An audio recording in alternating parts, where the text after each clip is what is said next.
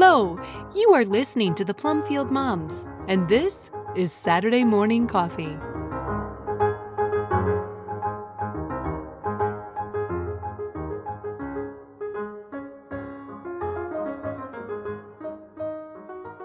Come and See, a reflection by Diane Pendergraft, originally posted at theglorioustable.com.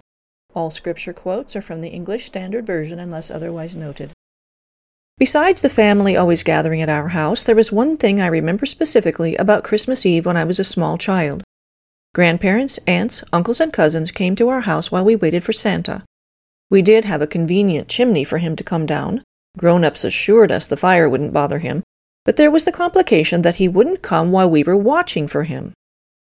The adults solved the problem by having our dear aunt take the children into a bedroom to sing Christmas carols. When everything was ready to be revealed, someone would call us.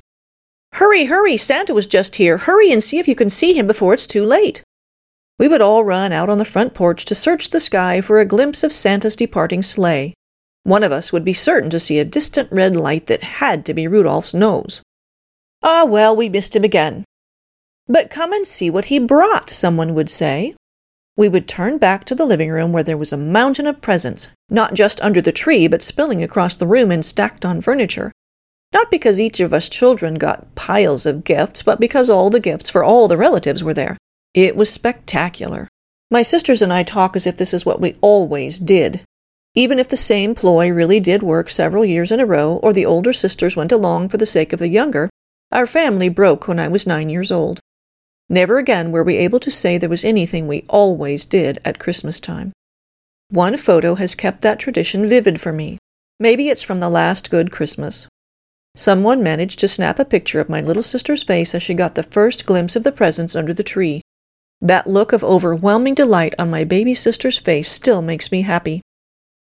Why am I telling you a Christmas story when it's time to be looking forward to Easter?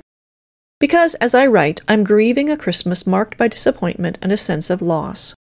As I talk to Jesus about this and try to make my mind like his, what I keep remembering is that picture of my little sister's face at the moment someone said to her, Come and see.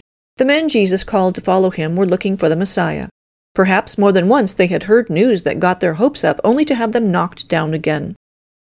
Maybe it was difficult to keep believing that the Messiah would come in their lifetime. But one day John the Baptist pointed to Jesus and called him the Lamb of God that takes away the sin of the world. One of John's disciples who followed Jesus was Andrew. Andrew told his brother Peter. Peter told Philip, and Philip told Nathanael. Nathanael questioned whether anything good could come out of Nazareth, Jesus' hometown. Philip simply said, Come and see. Nathanael did come and see, and he found Jesus, the one who heals the broken-hearted. Another day, Jesus talked to a Samaritan woman as he sat resting by a well. This woman, who had had five husbands, had undoubtedly suffered some disappointment in her life. Jesus said he could give her living water that would bubble up in her to eternal life. He told her he was the Messiah she was looking for. The woman went back to town and told everyone she encountered, Come and see! These people were not disappointed. They heard Jesus for themselves and knew they had found the Savior of the world. Jesus' teaching and healing brought hope and expectation to those who heard and believed. Then came the crucifixion. No more hope, nothing to look forward to. After the Sabbath, two deeply grieving women went to Jesus' tomb to do what they thought would be their last act of service for him. It's difficult to comprehend their disillusion. They had thought Jesus was going to free their people from the power of Rome, and now Rome had killed him. When the women came to where Jesus was buried, they didn't find the sealed tomb they had expected. Instead, they saw the angel of the Lord who had rolled the stone away from the entrance. He said to the women, Do not be afraid, for I know that you seek Jesus who was crucified. He is not here, for he is risen, as he said. Come, see the place where he lay. Matthew 28, 5 and 6. Once they had seen what the angel said was true, they were to go quickly and tell his disciples that Jesus was alive. They joyfully ran to do just that. I imagine their faces looked like my little sister's when she saw the pile of gifts. How long was it before they could stop grinning? These women obediently told Jesus' disciples that Jesus had risen from the dead. His disciples told others, and those others told more, and on and on until someone told me. What about you? Will you come and see? Quote, Surely he has borne our griefs and carried our sorrows. Yet we esteemed him stricken, smitten by God, and afflicted.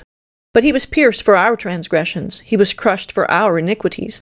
Upon him was the chastisement that brought us peace, and with his wounds we are healed. All we like sheep have gone astray. We have turned every one to his own way, and the Lord has laid on him the iniquity of us all. Isaiah 53, 4 through 6. Hallelujah!